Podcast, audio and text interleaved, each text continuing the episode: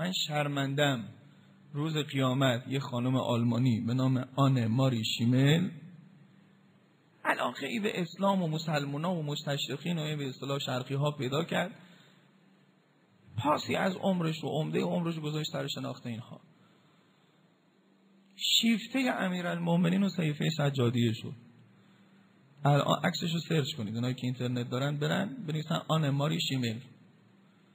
یکی از عکسایی که براتون میاره عکس قبر این خانم آلمانی است توی آلمان این عکس قبر رو با قبرهای قبرستون خودتون مقایسه کنید.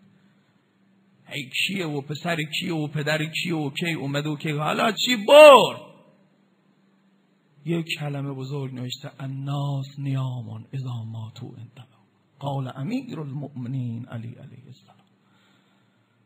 میگه من شروع کردم صحیفه سجادیه رو ترجمه کردن به آلمانی. یکی از قوم خیشامون راهبه بود. گفت بابا انجیل خود دیگه هرچی نداشته باشه دعا خود داره. پس تو انجیل ول کردی رفتی کتاب مسلمان ها رو داری ترجمه می‌کنی؟ گفت ترجمه هم که تمام شد براش فرستادم یه نسخه شد یه چند وقت بعدش بهم نامه نوشت. گفت از وقتی که این ترجمه صحیفه سجادی آمده من دیگه انجیل نخواندم. تو مساجد برید بگید چند نفر صحیفه سجادی خوندن. تا حالا دستشون بهش خورده. حرم امام رضا سرش سر دوش هم دیگه میریم یا آهنو بگیریم. کلمه امام رضا گذاشته یکی بازش نمی‌کنه بخونه.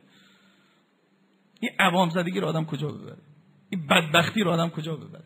چطوری اولیاء خدا دست ما رو بگیرن؟ این خب خدا منو فرستاده بود رسول بلاغ.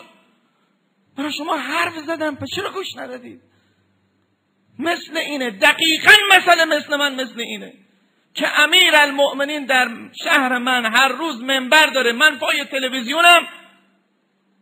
بعد که فوتبالم تمام شد و چیم تمام شد میگم علی علی علی علی علی علی و زهر مار. علی الان نماز میخون منبر رفته بود. و چرا اون موقع نرفتی؟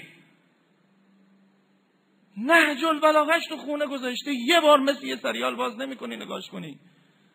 تو خونه همه هم هست.